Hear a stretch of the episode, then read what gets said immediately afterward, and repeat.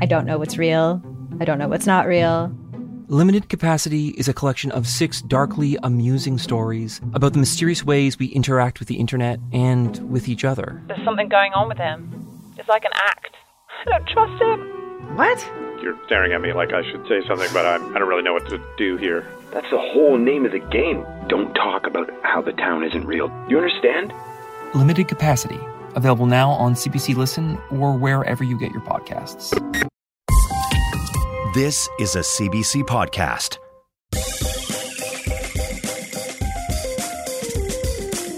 This is Play Me, your digital theater. We transform the hottest contemporary plays into bingeable audio dramas. I'm Laura Mullen. And I'm Chris Tolley.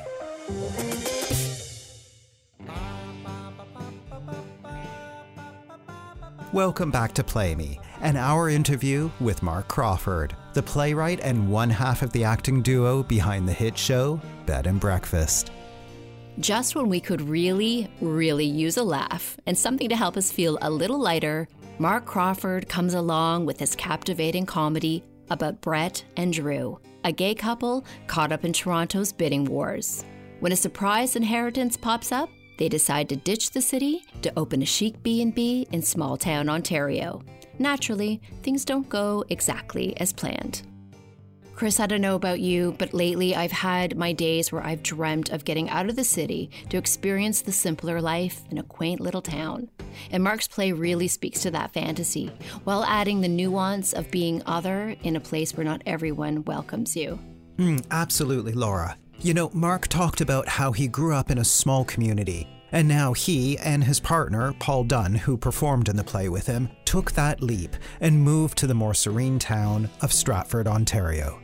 While the play isn't based on his life, Mark did talk about how growing up in a rural community informs his work, why he's drawn to comedy, and why it is so important for him to have his protagonists share a kiss on stage. Mark Crawford is an actor and a playwright. His plays include Stag and Doe, The Birds and the Bees, Boys, Girls, and Other Mythological Creatures, The New Canadian Curling Club, and Bed and Breakfast. His work has been produced in theaters across the country, and in 2020, he was longlisted for the prestigious Stephen Leacock Medal for Humor. This is my interview with Mark Crawford. Uh, so, Mark, just before we begin, I'd like to say I, of course, did my research before this interview because I'm no hack. I'm no hack. Uh-huh. And I came across a page, and I don't know if you have found this yourself, but it's called Wikis Pro. And the best that I can figure out is it goes across the internet and just scrapes information on people and celebrities. And this is what they have for you. oh, okay. They say that you are five seven. you have two children. Oh, And I wish I made this up, but I haven't. Your sibling is Jason Priestley. uh, yep. And then it goes on to say Mark Crawford, playwright, entered the career as actress, model, producer in his early life after completing his formal education. That's right. And then here's the best bit. Okay, this is your net worth. Uh. It says Mark Crawford, who brought in three to five million net worth, which I think is amazing. That is um that is amazing. I had no idea, and I need to call. Uh, I need to make Your a lot of calls. I need to call my agent. I need to call Yes. the bank. I need to call the CRA. yes, you are in Yeah. so much trouble. Yeah, I, I have. Wow. Um, Yeah, yeah. Well, I'm, I'm sure it's all verified and cross oh, that's great. Thanks for doing your research, Chris. I really appreciate it. Well, well, I, I, I feel ready for the interview now. And I have to say that this is also a bit of a reunion for us. As a little bit of background, when Laura and I first started out in theater, right after graduating, we toured shows to high schools and elementary schools, and Mark was one of our actors. We brought him to all of the best school gymnasiums and cafetoriums across Canada at god awful hours in the morning. And he would be up there and he would be acting his heart out while uh, young school children were trying to burn his eyes out with laser pointers. And it was it was crazy times. It was truly not so times, but it was also some of the best years of my life. Thanks, Chris. Me too. I uh yeah, that's um you know like uh, uh, doing work for young audiences, which I, I've done a lot of. It is like the best uh acting boot camp. You know, it is the best. Yes. It's also the best thing to do, I think, right out of theater school, where you're kind of like really, you're maybe a bit precious and a bit like in your own head, and you, you know, you have like a lot of ideas about what great acting is, and then it's like it's seven thirty in the morning, and you're building the set in a middle school gym, and you're just like, oh no, like I have to do the show in 20 minutes. yeah, all of that stuff like Yes. disappears and you just have to do the work. It's a, it's actually an amazing um thing. I'm so grateful for it. And I love and I do actually I really love working for performing for young audiences still to this day. Yeah, it, it is. There's something magic and something really honest about it, too. If you bore them for even a second, they will either leave or attack you. Yeah, absolutely. Mark, for anyone who hasn't yet listened to Bed and Breakfast on Play Me, can you give us just a short summary of what the play's all about? Oh, sure. Um, so it is uh, play performed by two actors um, who play a whole bunch of characters, and it's uh, this central story is about this couple, Brett and Drew, who live in a tiny little condo in Toronto. And Brett's aunt dies at the beginning of the play and leaves him the historic family home in a small, sort of touristy town about three hours away from the city. And these guys decide to uproot their lives and move to this town, renovate this house, and open a bed and breakfast. But of course, they get more than they bargained for, and um, hilarity ensues. Uh, it's a it's a comedy, but you know it's also a drama. Um, And essentially, thematically, it's about um, community and finding a place to call home, and um, sort of the skeletons that refuse to stay in the closet. Why did you choose to have two actors play multiple roles to tell the story? I love actors playing multiple characters. And I think that's really fun for an audience to see people sort of use their full range of their voice and their body to play characters who they wouldn't normally in a completely realistic play they wouldn't play. So that's really fun and that that form is just really fun and it sort of breaks open the amount of people that you can have on stage and the amount of characters and the, the scale of your story. Yeah, so I think there are 22 characters in Bed and Breakfast, and Wow. there are very few Canadian plays with 22 actors in them. Yes. Um, especially 22 actors, you know, especially plays that get produced more than once. Yeah. So um, part of it too was a was go was wanting to write a play that was very producible um, Uh, from just a totally uh, pragmatic point of view to write like a two-hander that happened on essentially a bare stage but to to embrace that and to be able to create real theater magic with that form All right. Yeah, I'm sure you get asked this a lot, but so you and Paul are partners, and in the show, you two play partners. The two of you moved from Toronto to Stratford, and Brett and Drew moved from Toronto to a small town. Uh, Where does reality and fiction converge or diverge? Yeah. Um, that is a great question. Is, Is this my your life? Uh, The, the answer is no.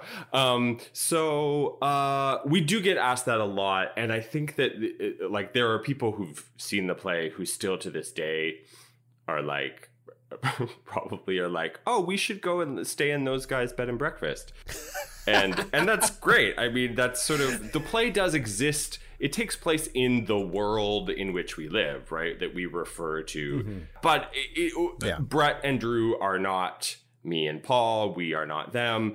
Um, I wrote the play when we still lived in Toronto, and I actually wasn't even in the first production of the play. And then when we started to remount the play, Andrew was like unavailable and had other work lined up. So when we started to take the play to other theaters, it was kind of like, well, Mark's available and sort of knows the lines or is more familiar than other places. And because it's a remount, we don't have a full rehearsal period. And uh, you know, that theater could only pay for one accommodation and not two. So this is perfect. Um, and it, it's it's been it's been really great, and it's been sort of for me and Paul for a few years in there. It was like it was the family business.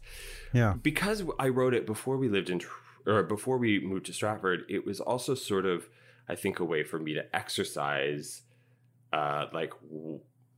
Uh, what would that be like? what would yeah. what would it be like to leave? What would it be like to uh, not live in a tiny little space? What would it be like to live in a community with my partner?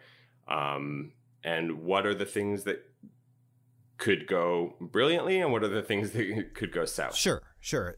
So the play came first, and then your move to Stratford came after. Yeah, the move, the move, uh, the real life uh, change happened after the play.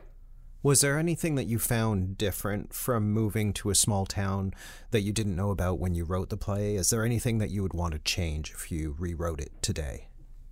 Well, you know, like we live in Stratford, um, so uh, the community in the play is not is not Stratford. It's probably quite a bit smaller than mm-hmm. Stratford, mm-hmm. and um, doesn't have like a giant theater festival.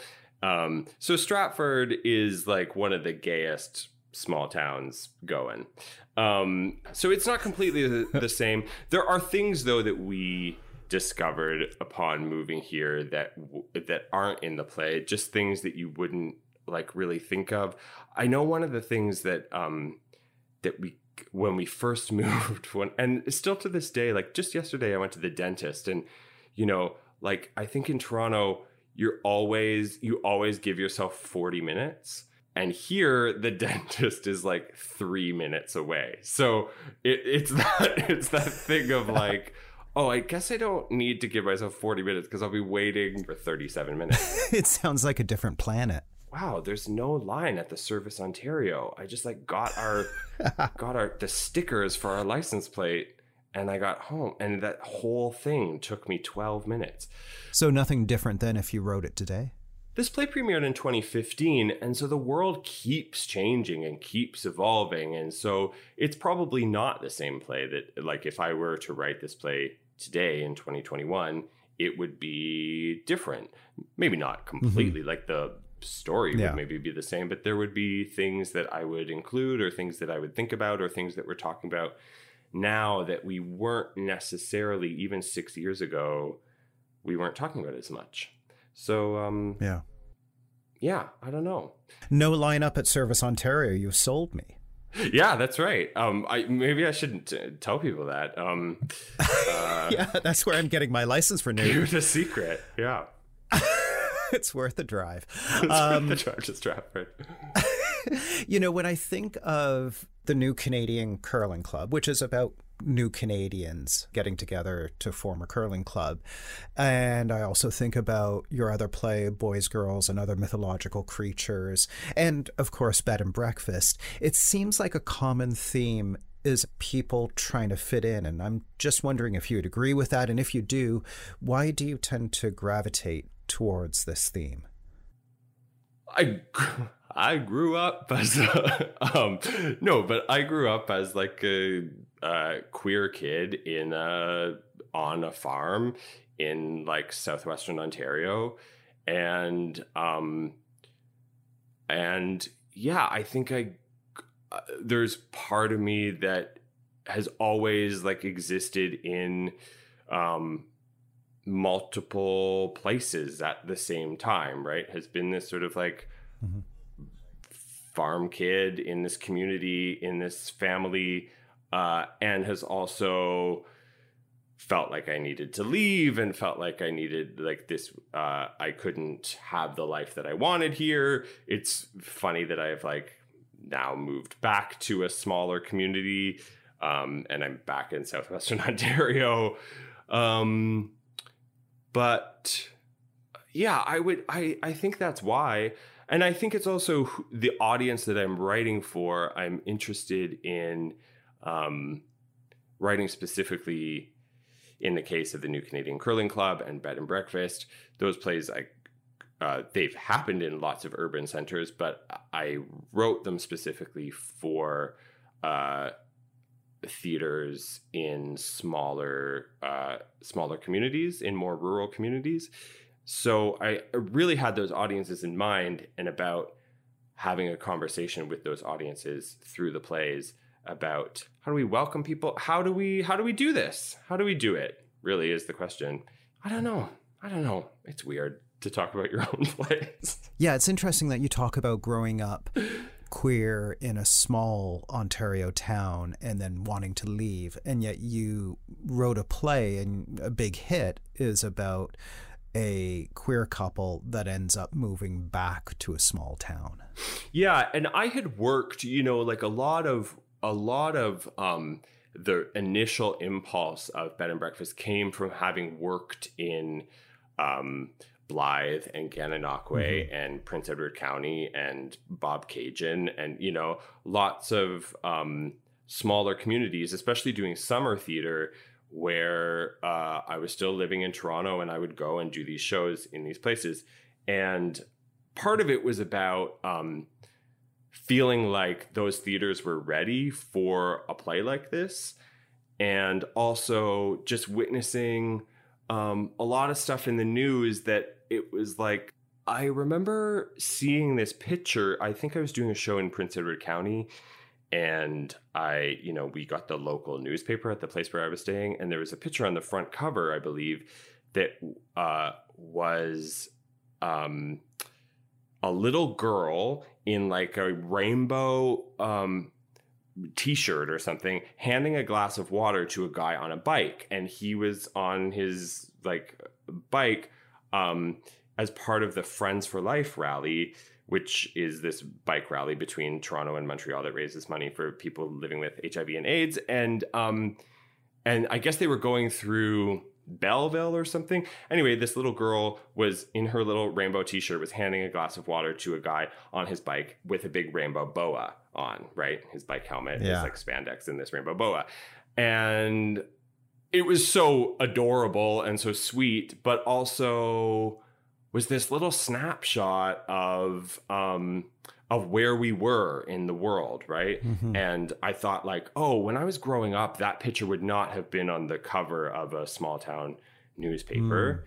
And um and this is great and and this is great that this is included in this newspaper but i bet there's lots of people who don't like it and you know and are finding themselves struggling with this image. So yeah there were there were a bunch of th- those things. There were a bunch of towns that were trying to have their first pride festivals and we're running into a lot of red tape. Um, there were people and this continues actually. I was just talking to a friend the other day who lives in a rural community who they were talking about um, uh, wanting to put the rainbow flag up for pride month where they live and all the other municipalities around them had approved it and their municipality was like digging their heels in their Really? council was saying uh, sorry we don't we don't put any flags up except official government flags canada flag ontario flag and the municipal flag and that's it and that's on the books Wow. and you go like well that's i mean that's on the books everywhere so just like change the books man um uh, you know every every other town around you has managed to do it um so yeah there were lots of those things lots of examples of people starting businesses and having uh, queer Mhm. people starting businesses having great success having um uh, you know, building a whole life for themselves. And this has been going on forever, but it was really sort of starting to be part of the uh, the bigger popular conversation. Um, and also, you know, also there were things where people were going and moving and starting businesses, and then they were having major challenges, and nobody was coming to their business, or they uh, they lived in this place for a while and didn't feel welcome, or something like that. So um, I thought there was lots of fodder for a play there. Yeah, I, I was wondering. Uh, here we are. We're in week two of Pride Month. Happy Pride, by the way. Happy Uh, Pride! yes, and your work has been produced in large theaters and city centers like Soulpepper, but also it's some of the most produced plays uh, outside of urban centers as well. And I'm just wondering if you've ever um, had any resistance or if there's ever been any kind of pushback because of the content um, for those plays. Uh, definitely, there has been some pushback, and there's been some pushback in um, like all over the place. It's really interesting. It's not only um, it's not exclusively it's not exclusive to rural communities. Mm-hmm. Although yeah. I think like um, I did an interview at another theater um, uh, where the woman uh, started by saying, "Yeah, the people I saw the show last night, and the people next to me left at intermission." And I said, "Oh, that's too bad. Uh, oh, uh, you know, did they were they not feeling well? Did they think they left their oven on? Um, and she said, no, they just really felt uncomfortable with the content. Uh, she said, well, they're, you know, I actually know them from our community. They go to my church. They're really good people. Um, but yeah, they just, they um, couldn't, uh, they didn't want to stay for the content. To which I kind of go like, are they really good people? Um, yeah you know, I think that that's that's a question to ask yourself and them. But uh, yeah, that sort of stuff has happened a lot, and uh, lots of emails, weird reactions. Sometimes we would get audiences that just collectively, like that that particular group of people, were really tense around uh, some of the uh, more intimate and sexual stuff in the show like really like we were like whoa last night this got a big laugh and tonight like yeah. this group of people has decided that they are not laughing at this um, and that would happen you know not only in uh, Blyth or Gananoque, but it would happen in like Vancouver some nights, yeah, um, or Montreal, and um, and conversely, there were also places like we toured this show in um, the Arts Club Theater Company in Vancouver. We did the BC tour, and so we went into some uh, smaller communities there where it was like you know it was like a rock concert on uh, like some of the the sexual stuff was like hold for the laugh hold for the laugh hold for the laugh. So um that was it's so funny. Audiences are funny funny beasts. And um yeah, and and I think some folks everybody comes to the theater with their own set of expectations about what they're going to see that night. And if you um if you subvert that they're either delighted or they're mad and they leave at intermission and they send an email and they want their money back so um i don't know i'm i'm glad that the play does that honestly um that it's not just this purely surface light comedy about yeah. these guys and and that people who do who still have a, a, a certain amount of homophobia in them um, that they do that they do struggle with it i think that that's good um, I wish that they'd stay to the end. yeah, sure. You know, uh, I'm talking to Mark Crawford. He's the playwright of Bed and Breakfast. We'll be right back after this. Welcome back. I'm having a conversation with Mark Crawford. He's the playwright of Bed and Breakfast. He's one of the most produced playwrights in Canada, and he was shortlisted for the Stephen Leacock Comedy Award. Mark, one of the things that I really love about your work is that it's funny and very accessible, but also it's incredibly subversive. And you set up the situation where it's kind of fun and lovable and the characters are lovable, but you're really dealing with some majorly difficult issues at times. And that's what I love about the subversive element there. You're you're creating social change without people really even realizing it. And I'm wondering how comedy plays a role in that. And why do you choose to focus mostly on comedy in your writing? Yeah, I mean, I love comedy just because I love I love comedy. I love to make people laugh and I love to laugh and um I think it's a great it's a great form. It's a great dramatic form to work in. You know, I I often think about the the like the structure of comedy of Shakespeare comedies or something that they begin and Bed and Breakfast is like a great example that it begins with a death and ends with sex basically mm-hmm. right and that is like that is the Tempest. That is um you know 12th night. That is midsummer night's dream. Like the, these plays that begin with the world in chaos and tragedy and end in you know in the case of shakespeare marriage. Mm-hmm. and and that the world continues right? That that is yeah. essentially um that things get set um set right and that the the world carries on. And that for me um, to be able to give that to an audience, it, I I love being able to do that. To go like, actually, we can continue. You can get up tomorrow. We can be better. We can we can do this, guys. Yeah. Um, uh, that goes really deep for me. That's not just a sort of like, oh, a couple couple good jokes here and there, and um, that is something that I truly believe that we need. And yeah, in terms of like uh, using comedy to talk about um, deeper issues, it gets people into the building in the first place that they think, oh, this is like a comedy about these two guys who move to a town and open a bed and breakfast. And it it is. Or in the case of the New Canadian Curling Club, it's this like comedy about this group of new Canadians who form a curling team. And it is. Um, but it's also uh, so it doesn't scare people away and it doesn't um, make them go, oh, you know, that sounds depressing. I don't want to go. And I think if you get people laughing, that they feel like, oh, we're in this together as a group and we can go there and we can have this conversation together. Mm-hmm. Um, yeah. And, and I think the word accessibility sometimes gets a bad rap, you know, like it, yeah. sometimes people go, oh, it's very accessible.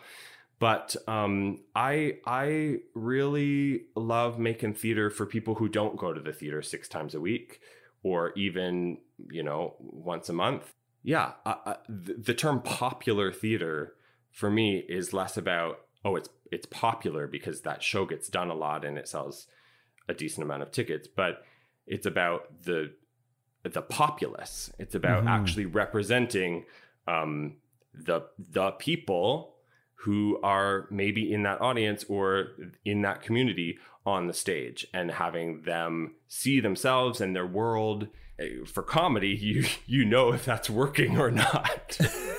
Yes. Yeah. yeah you have that immediate feedback there. Yeah absolutely.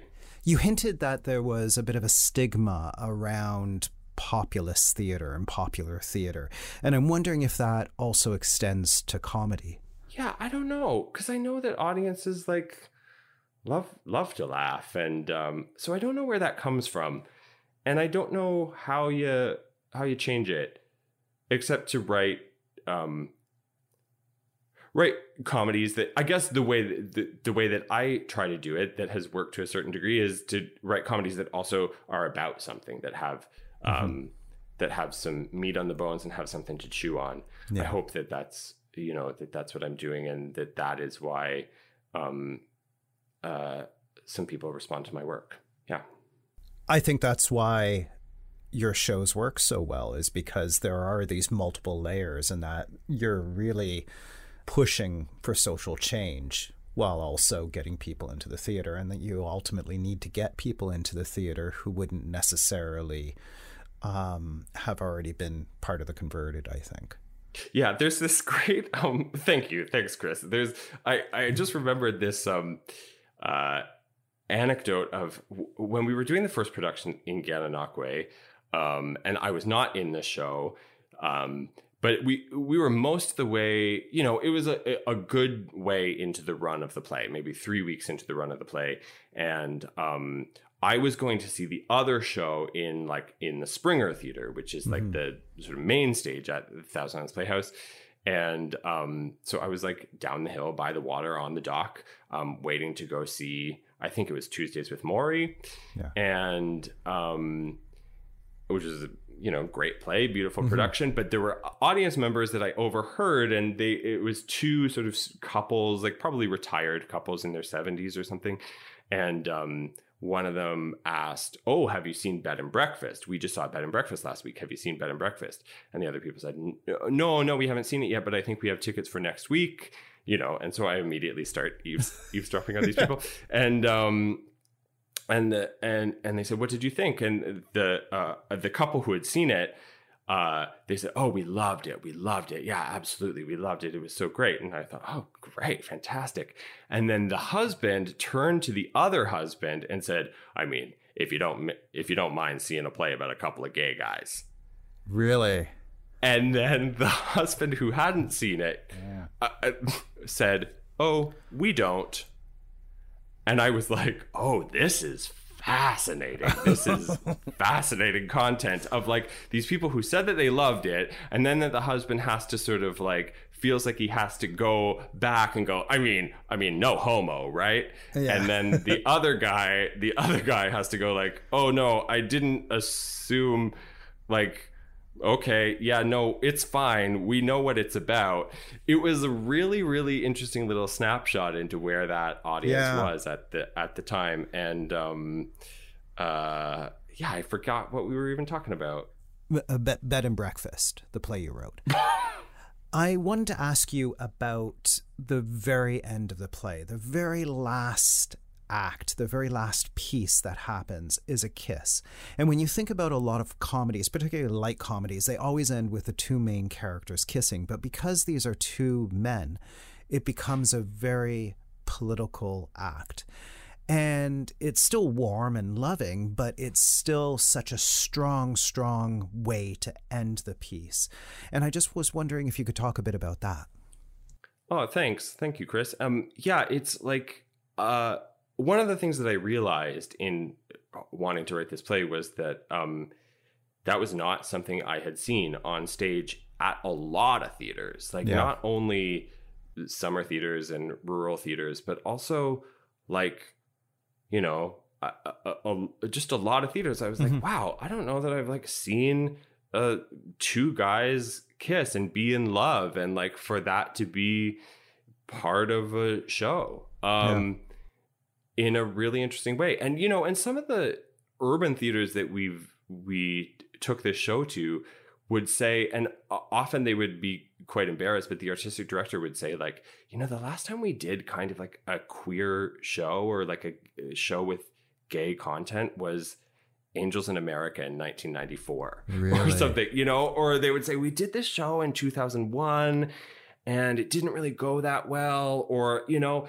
it was like wow it's been a minute since you've had queer characters not only in a play but at the center of the play. Yeah. and for that to be the the the content of the show.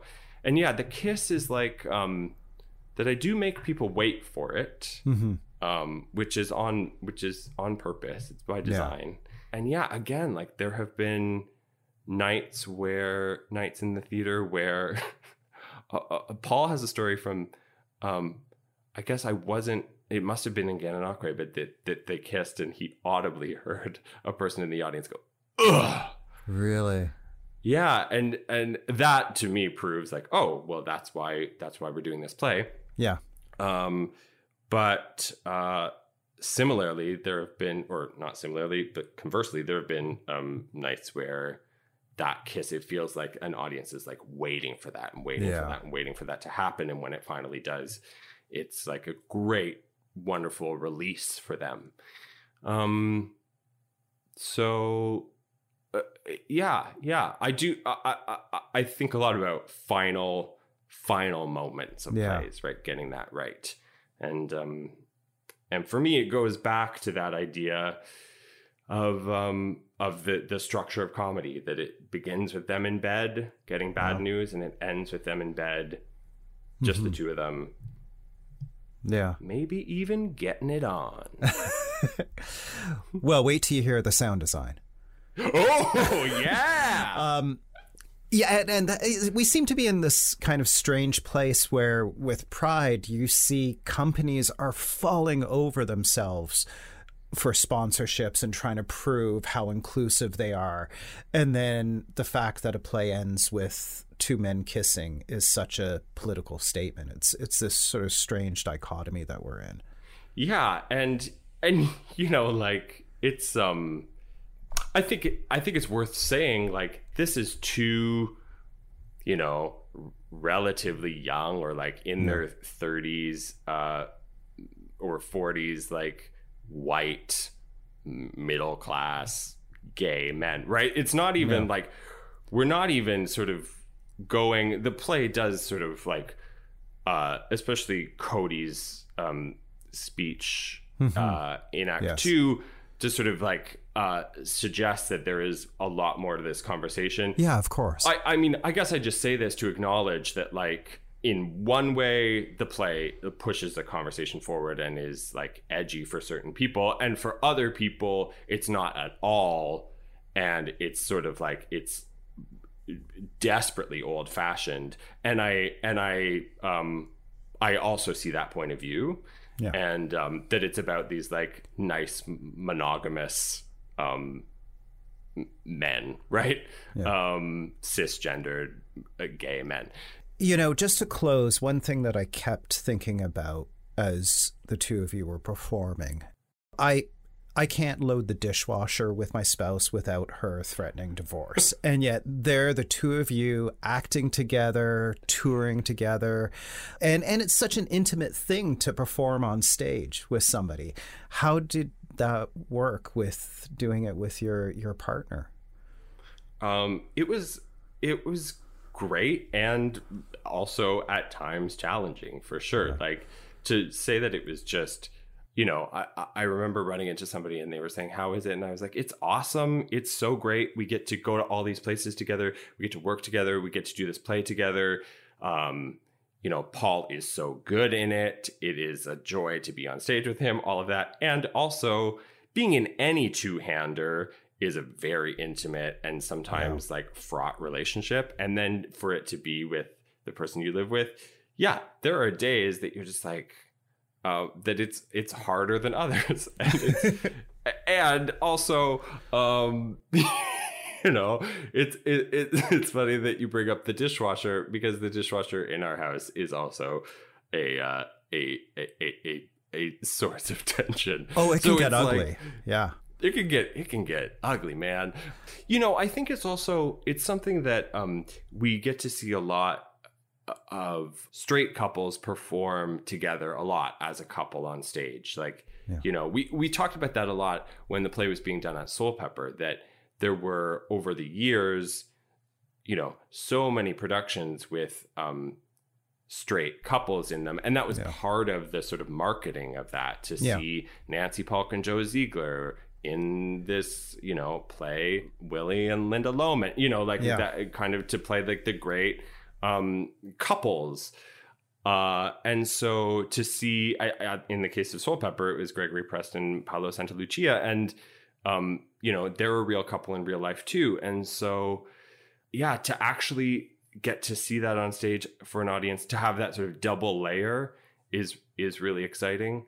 And it has been it has been a total joy to do it with um with Paul and and a great you know a, a great honor to be able to do it with him um do the play with him I have to thank you. Laura and I really enjoyed working on the show. We we wanted to do it for a couple years, and it, it, I'm so glad that we finally had a chance to.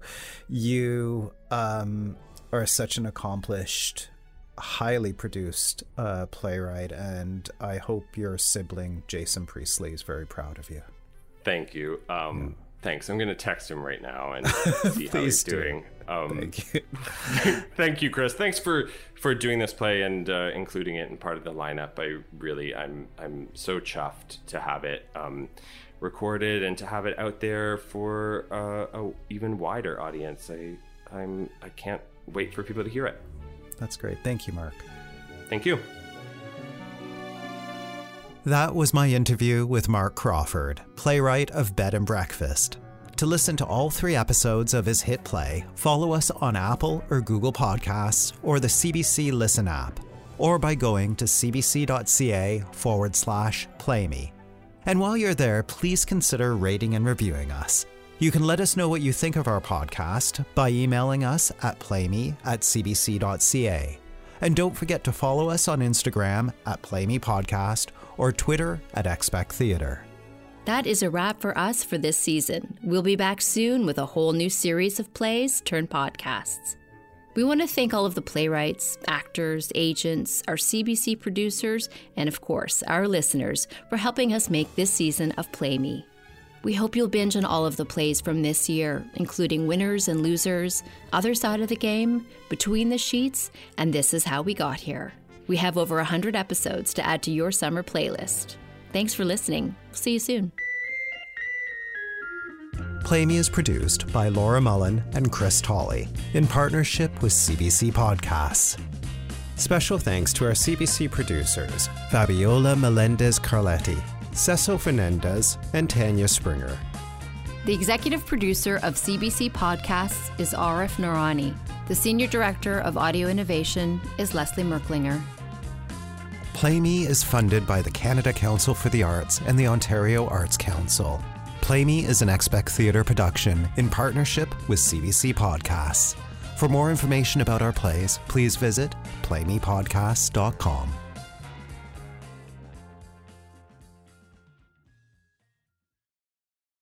For more CBC podcasts, go to cbc.ca slash podcasts.